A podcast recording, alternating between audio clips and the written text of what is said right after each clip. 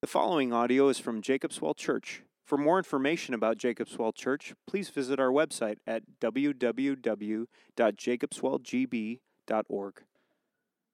Lord, um,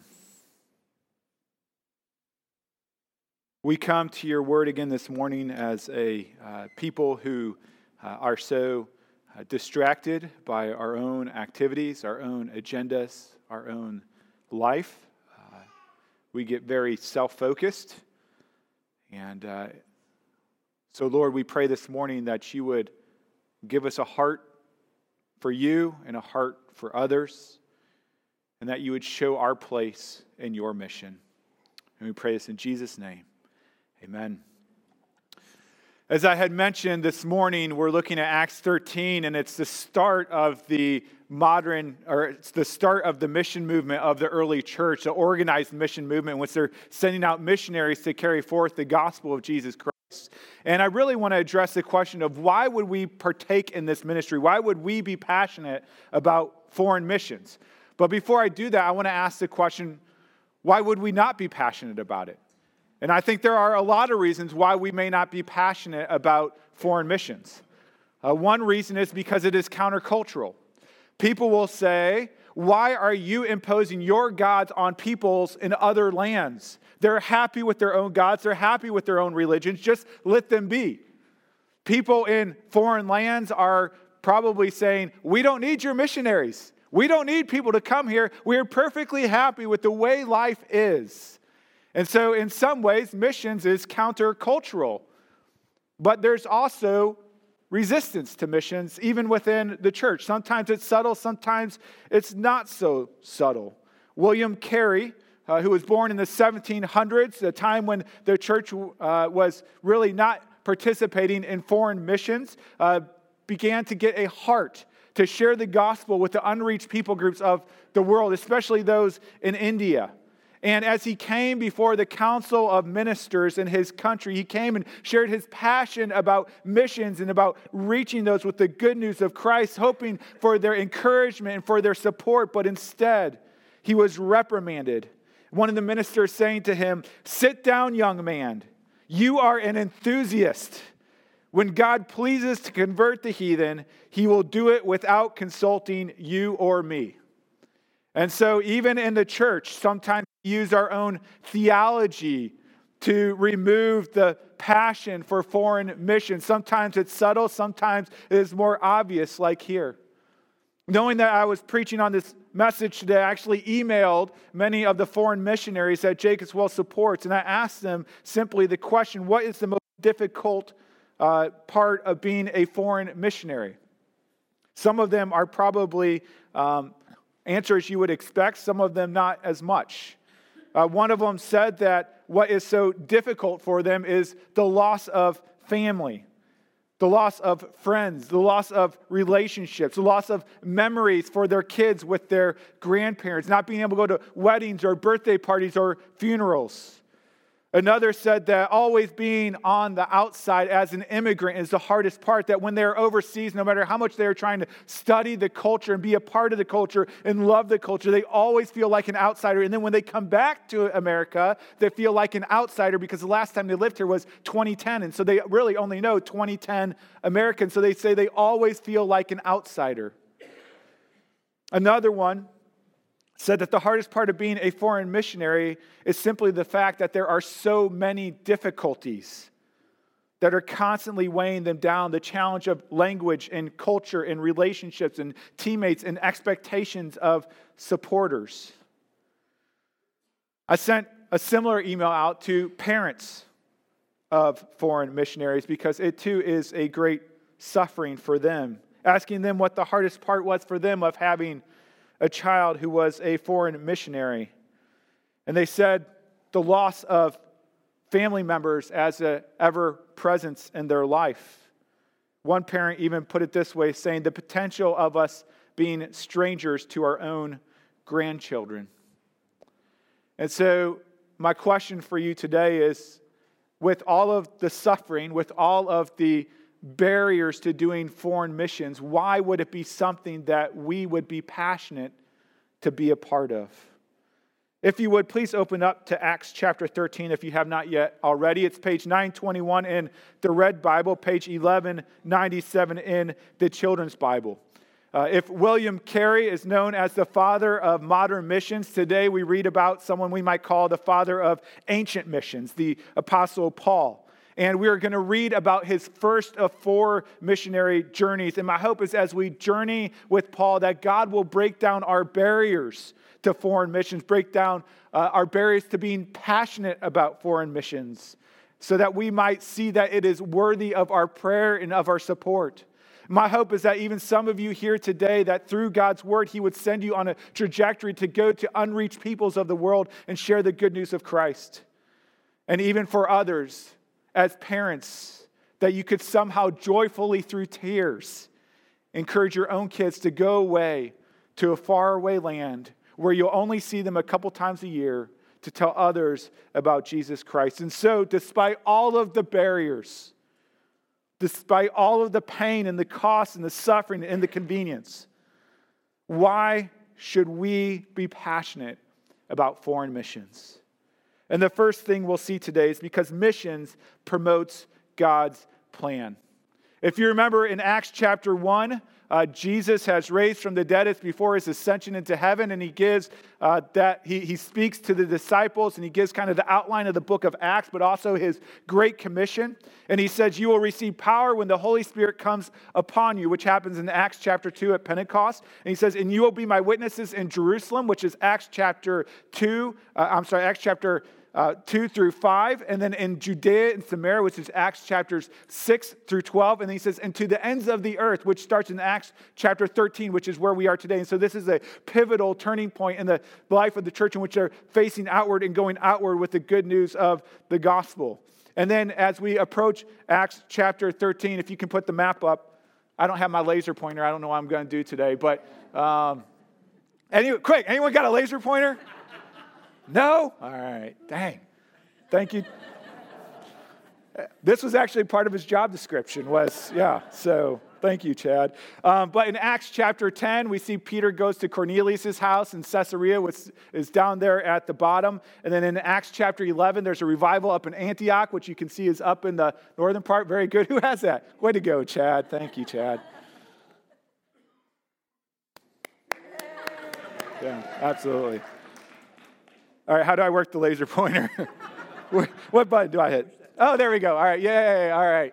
So there's, there's, a, there's a revival up here in Antioch. Many come to faith in Christ. And so, um, so Barnabas is sent uh, from Jerusalem up to Antioch, where he ministers for a year, and then Saul is brought over from Tarsus, where they minister for a year. There's a great famine in the land, and so the Christians up in Antioch uh, gather some relief to send down to Jerusalem. While they're down in Jerusalem, uh, we read about this in Acts chapter 12, but there's a great persecution in the church. One of the Herods uh, actually kills, I believe it's James. Is that correct, Chad? Is it James?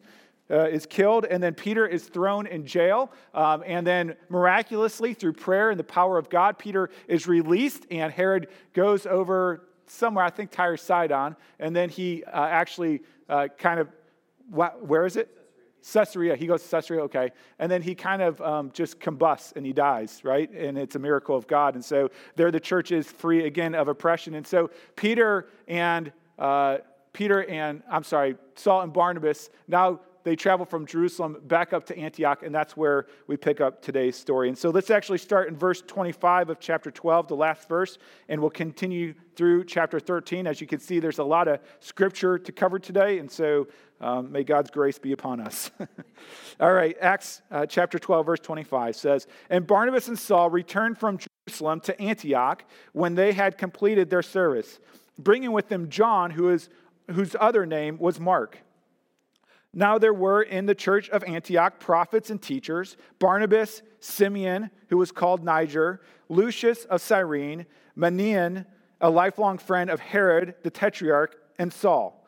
While they were worshiping the Lord and fasting, the Holy Spirit said, Set apart for me Barnabas and Saul for the work to which I have called them. Then, after fasting and praying, they laid their hands on them and sent them off. So, being sent out by the Holy Spirit, they went down to Seleucia, and from there they sailed to Cyprus. When they arrived at Salamis, they proclaimed the word of God in the synagogue of the Jews, and they had John to assist them. Now, let's just break that apart a little bit. I think it's very interesting that we are listed out who is present in the church in Antioch there in verse 1. And what we see as we walk through this list, it's actually a pretty motley crew. First off, there is Barnabas. Barnabas is a Jew from Jerusalem. And then there is Simon, who was called Niger, and he was a black man.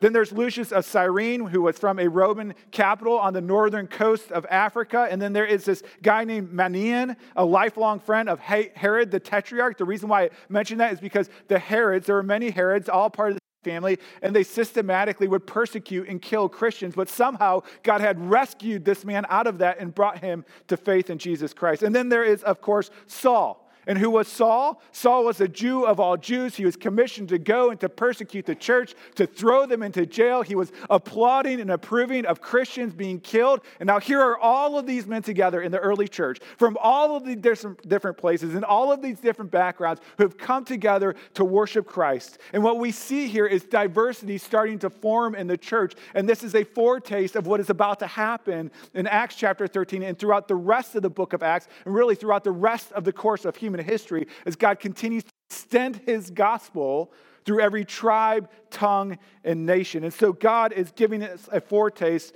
of what is to come.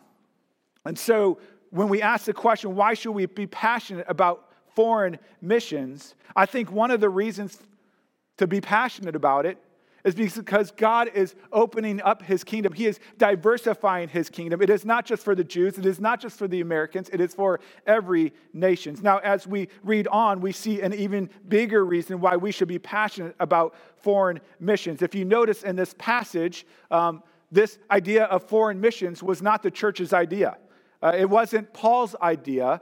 It wasn't Barnabas' idea. It, it wasn't even the saints in Antioch. It wasn't their idea. Look at verse 2.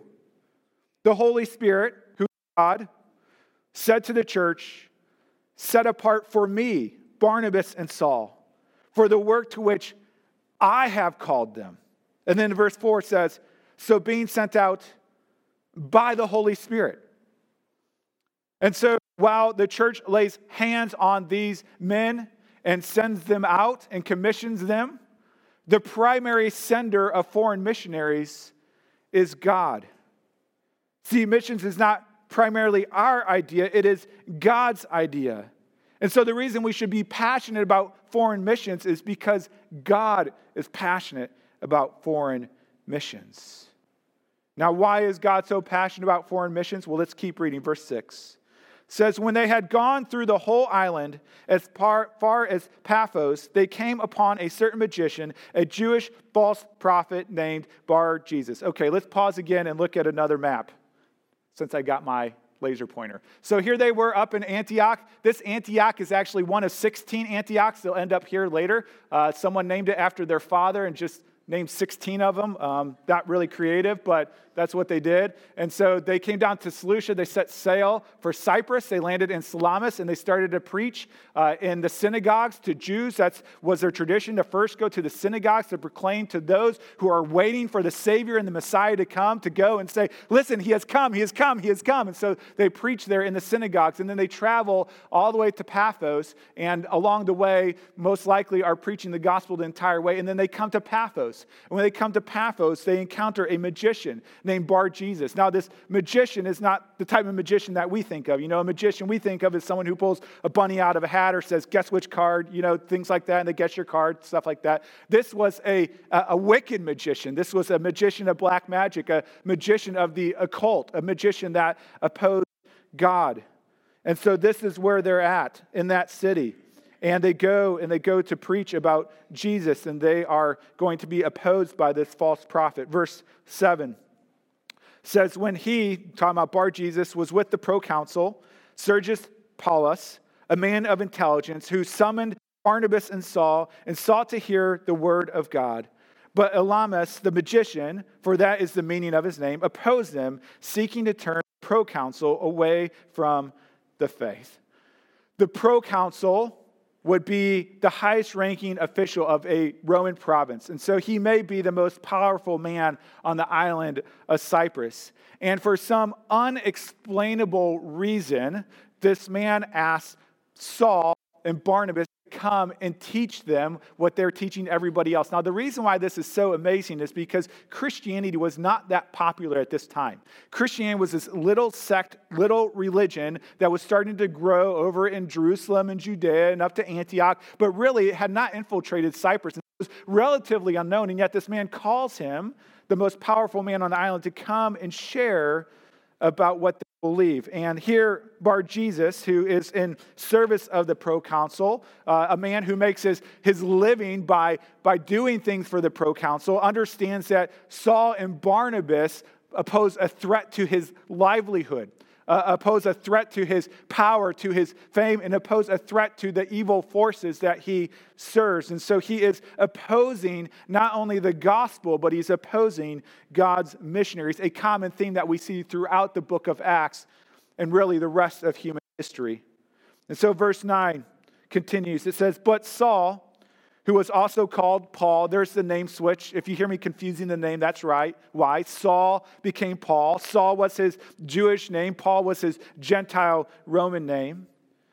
But Saul, who was also called Paul, filled with the Holy Spirit, looked intently at him, at Bar Jesus, and said, You son of the devil, your enemy of all righteousness, full of all deceit and villainy, will you not stop making the straight path of the Lord. Now, what's interesting is Bar Jesus actually means son of Jesus. Now, he was not son of Jesus of Nazareth. Certainly, Jesus would have been a popular name.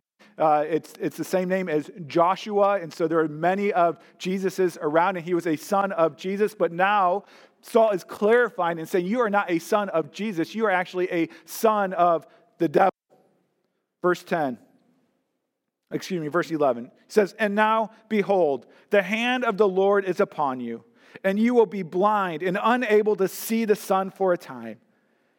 Immediately, mist and darkness fell upon him, and he went about seeking people to lead him by the hand. I am staggered at how similar this is to Paul's conversion on the Damascus Road. We don't hear what happens to Bar Jesus, but maybe he comes to faith in Christ later too. Verse 12 then the proconsul believed when he saw what had occurred, for he was astonished at the teaching of the Lord. This word astonished simply means amazement. Uh, imagine if you were there. Imagine if you were a fly on the wall or if you were in the court and you saw this whole thing unfolding in which Paul and Barnabas come in and they start talking about Jesus. And Bar Jesus, this guy who, who hates Christians, starts opposing them. And, and Paul says, You are a son of the devil. You are going to be blind. And then you see this man, this probably the most powerful man on the whole island, fall down and he's blind and he's groping around looking for someone to lead him. If you were there, if you were flying the wall, if you saw this, what would you be amazed by? You'd be amazed that this guy was struck blind, right? He had so much power, so much influence. And yet now he is brought down to a rubble that is needy. But if you read closely, that's not what the proconsul was amazed by. If you read closely there in verse 12, what astonished the proconsul was the teaching of the Lord. You see, the miracle confirmed the teaching but that's not what he was amazed by. He was astonished by the teaching of the Lord, and he believed. You know, we talked about this a few months ago, but I think we are so easily fascinated by lesser miracles, right? We want to see blind men see, we want to see lame men walk, we want to see mountains thrown into the ocean, and all of those are wonderful miracles. But none of them are as astonishing as the Word of God as the teaching of the Lord, as the gospel of Jesus Christ. Charles Wesley was a minister many centuries ago in the 1700s, and he was actually ordained and he was a missionary to the Americas. He went back to his homeland, and um, after coming back, he realized that he wasn't a Christian. And so he started to hear the gospel, and the gospel started to change him. And on May 21st, 1738, he was a born again Christian. And he journaled saying, I now found myself at peace with God and rejoiced in hope of loving Christ. I saw that by faith I stood. Two days later, he started his first of over 5,000 hymns. And in that first hymn, you can see how astonished he was when he fully understood the gospel. He says, And can it be that I should gain an interest in my Savior's blood? Died he for me, he for me, who caused his pain. He left his Father's throne above, so free, so infinite his grace, emptied himself of all but love, and bled for Adam's helpless race. Tis mercy all immense and free, for oh my God, it found out me. No condemnation, now I dread. Jesus and all in him is mine. And then you probably know the chorus Amazing love, astonishing love. How can it be that thou, my God, should die for me? Does this astonish you? Does this amaze you? Do you ponder this and think, what in the world? How could this be that the God who had created all things has come to die for me? This is not just good news, this is astonishing news. And why would we engage in foreign missions? Is because it promotes God's plan of astonishing the world with the good news of the gospel of Jesus Christ so that the nations might believe. So that's one reason we should be passionate about foreign missions. The second is because missions proclaims God's story. What is so astonishing about the good news of the gospel? Well, Paul lists that out for us here in these passages. We get a closer look. Look at verse 13 with me. It says, Now Paul and his companions sail from Paphos and came to Perga in Pamphylia. And John left them and returned to Jerusalem. But they went on from Perga and came to Antioch in Pisidia. And on the Sabbath day, they went into the synagogue and sat down.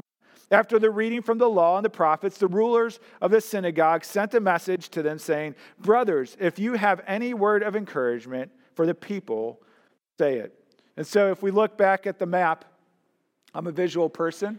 They were in Paphos, they sailed up to Perga, and then they went, and then uh, John went came down here back to Jerusalem, and we'll talk a little bit more about that later. But then Paul and Barnabas went from Perga all the way up to Antioch, and they sit in the synagogue, as we said, is customary, and they welcome them to give feedback on uh, the reading of God's word, which would be interesting if we did that here. But, anyways, another time.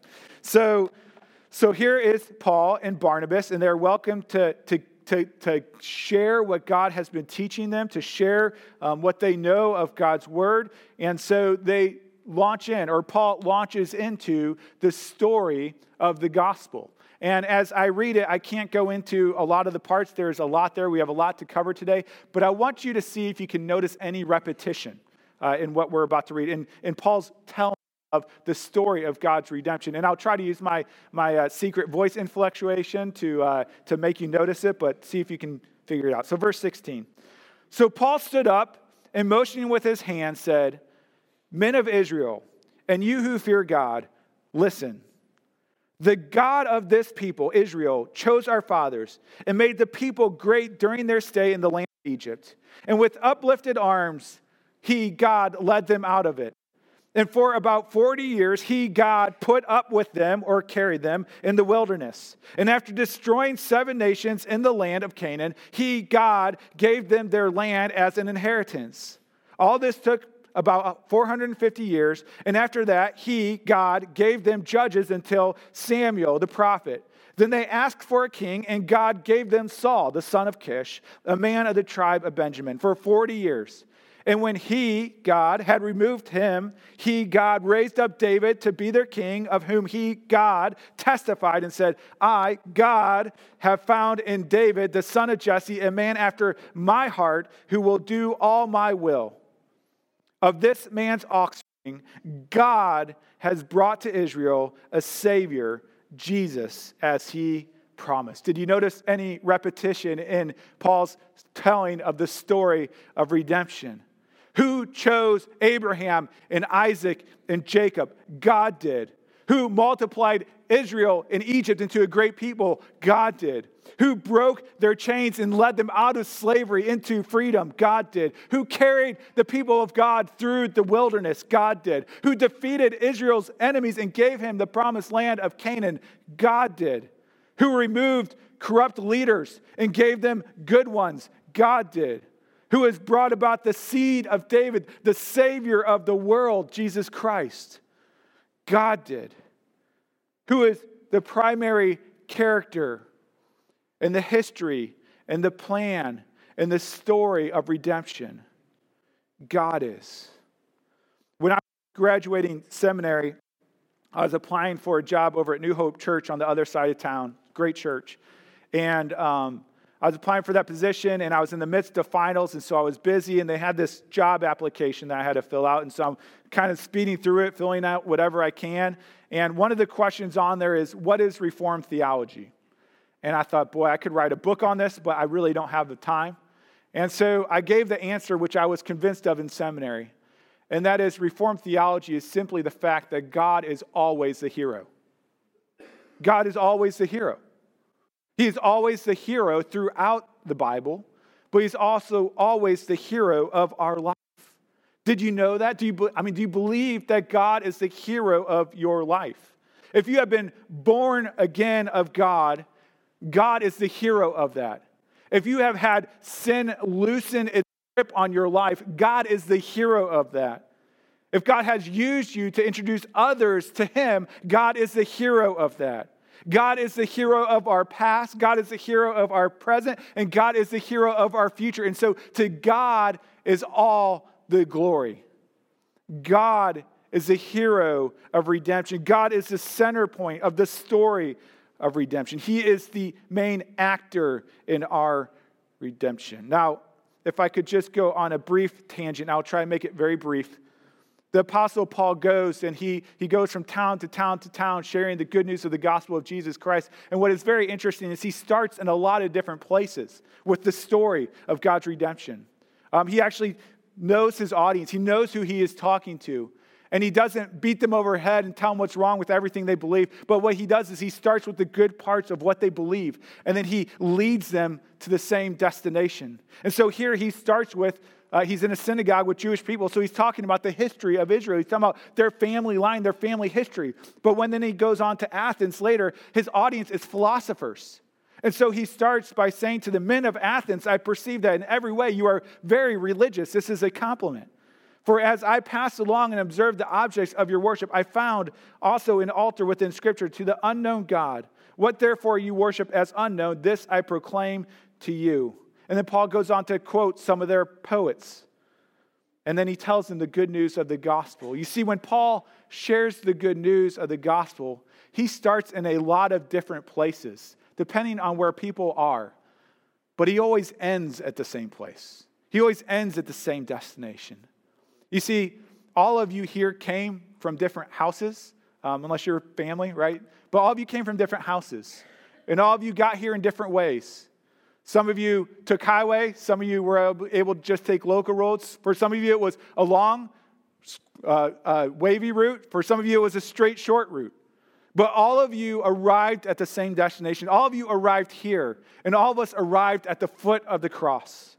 And so, as Paul goes and he shares the good news of the gospel, he starts in a lot of different places, but he always ends with the good news of the cross and the resurrection of Jesus Christ. And that's what we're going to see happens here. Verse 24. Paul continues his speech. He says, Before his coming, Jesus' coming, John the Baptist had proclaimed a baptism of repentance to all the people of Israel.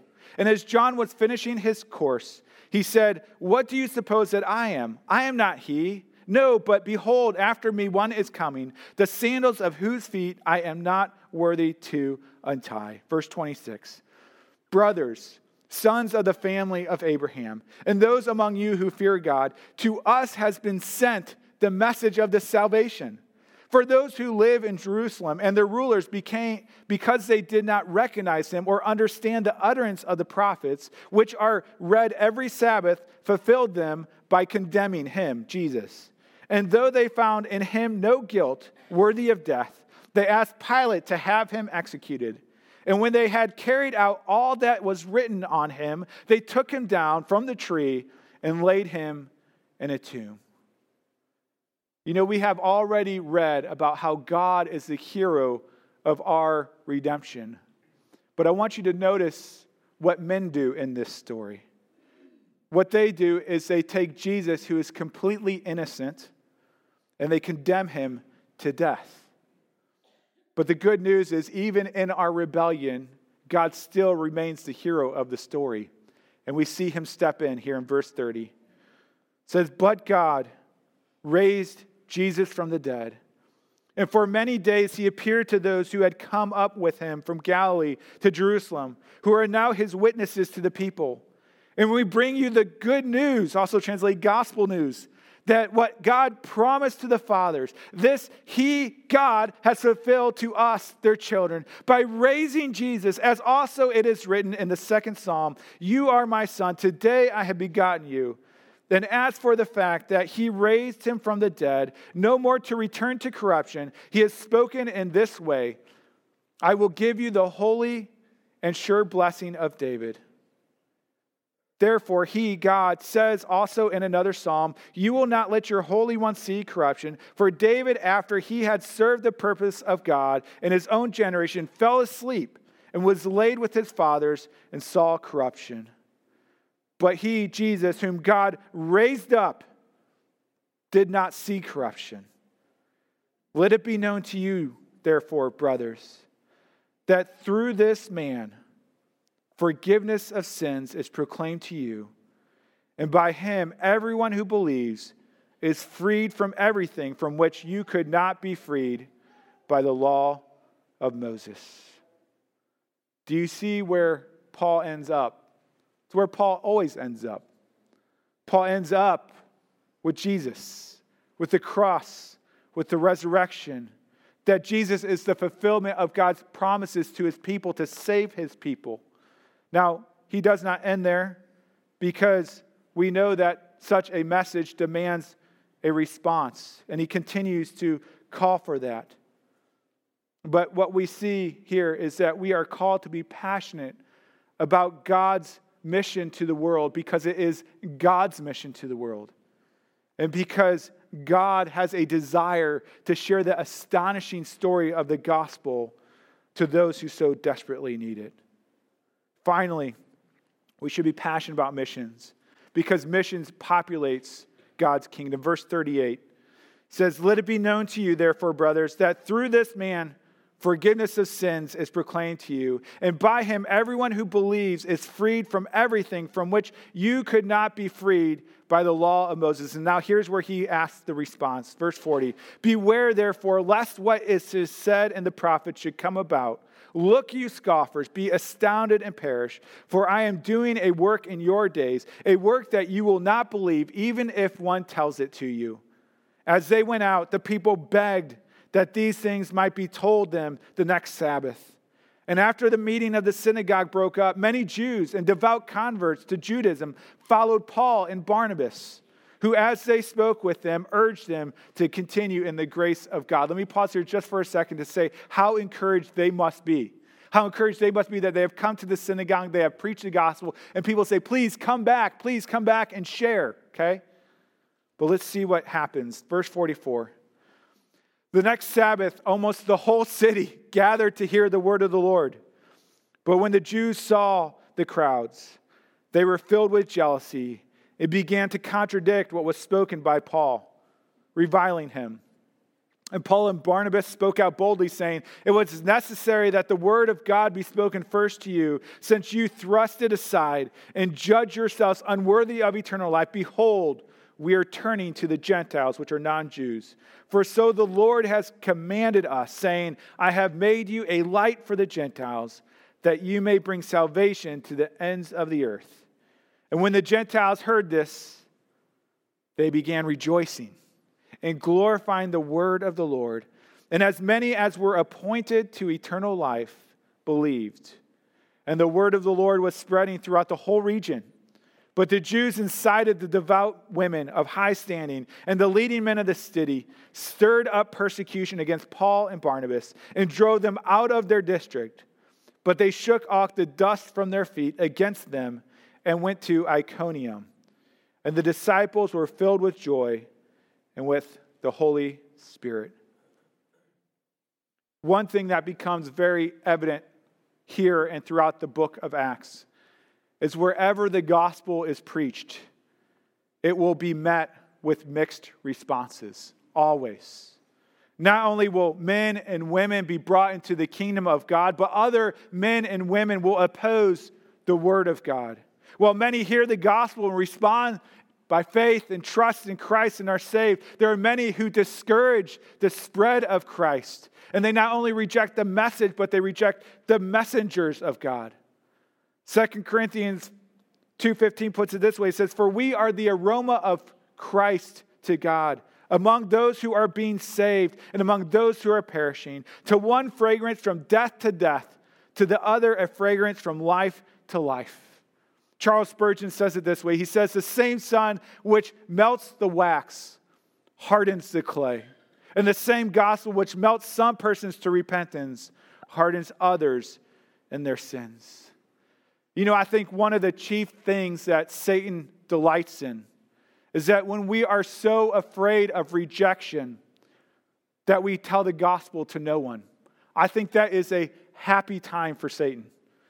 Satan delights when we let the fear of rejection outweigh or overshadow the delight of those who will trust in Christ and become a part of God's kingdom. This is partly why John Mark had to go back to Jerusalem because of his fear in sharing the gospel. We'll talk more about that later. But I am so thankful that this fear did not capture Barnabas, that it did not capture Paul, that they continued to went forth to share the good news of the gospel with others that many might be saved. I'm so thankful for Chip Buck in St. Louis, Missouri, who came to Parkway West High School. And although many, many kids rejected him, continued to share the gospel of Jesus Christ, that people like me could become part of the people of God's, of God. Friend, we will never win others to Christ if we are not willing to be rejected for Christ. But if we let our love for others and our love for Christ and our love for God's kingdom triumph over our fear of men and their rejection, then not only will we share the gospel, but as verse 48 and 52 talks about, we will rejoice together. We will glorify God together. We will be filled together with joy in the Holy Spirit.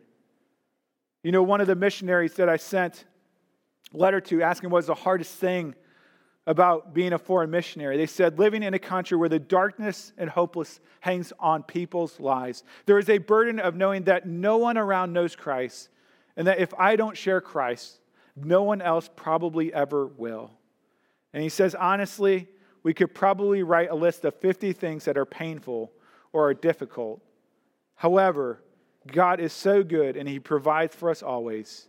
How good it is to go where he has called us. Whatever our barriers are to missions, extending God's kingdom with God's astonishing story trumps all of those things because he is worthy to be praised. Our prayer is that his glorious kingdom would grow and that more would rejoice and enjoy him for all eternity. Let me end with this. About two centuries ago, there was a band of brave souls who became known as one way missionaries. And they purchased single tickets to the mission field without a return trip, knowing that they probably would not come back. And instead of suitcases, they would pack their few things in coffins. And as they sailed out of port, they waved goodbye to everyone that they loved, everything they knew, knowing that they would probably never return. And the question is why would somebody do that? What would it what would it be that would motivate a person to turn away from everything they know and everything they love to pursue a people who probably does not want to receive them? Well, you remember the father of modern, modern missions, William Carey. He says it like this He says, If Christ could stop, so, stoop so low as to visit our sinful world and be moved with compassion upon the most undeserving and guilty, the most sinful and depraved, in what better way could we demonstrate that we are partakers of his grace than by earnest endeavor to imitate his example? By laboring to promote the salvation of the most ignorant and helpless of mankind. You see, the greatest mission to, missionary to ever live was not William Carey, and it was not the Apostle Paul. The greatest missionary to ever live was Jesus Christ, who left his comfortable home of heaven to come into a world where he would be rejected, but would ultimately accomplish our salvation. A.W. Milne was one of the, those missionaries, those one way missionaries that packed his stuff in a coffin as he left. And he set sail from London to the South Pacific, knowing full well that the headhunters who lived there had killed all of the missionaries that came before him. Milne did not fear for his life because he had already died to himself.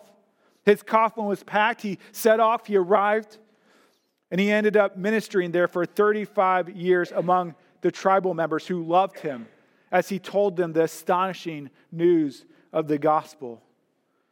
When Milne died, the tribe members buried him in the middle of the city, the middle of the village, and inscribed this epitaph on his tombstone. It simply said, When he came, there was no light. When he left, there was no darkness.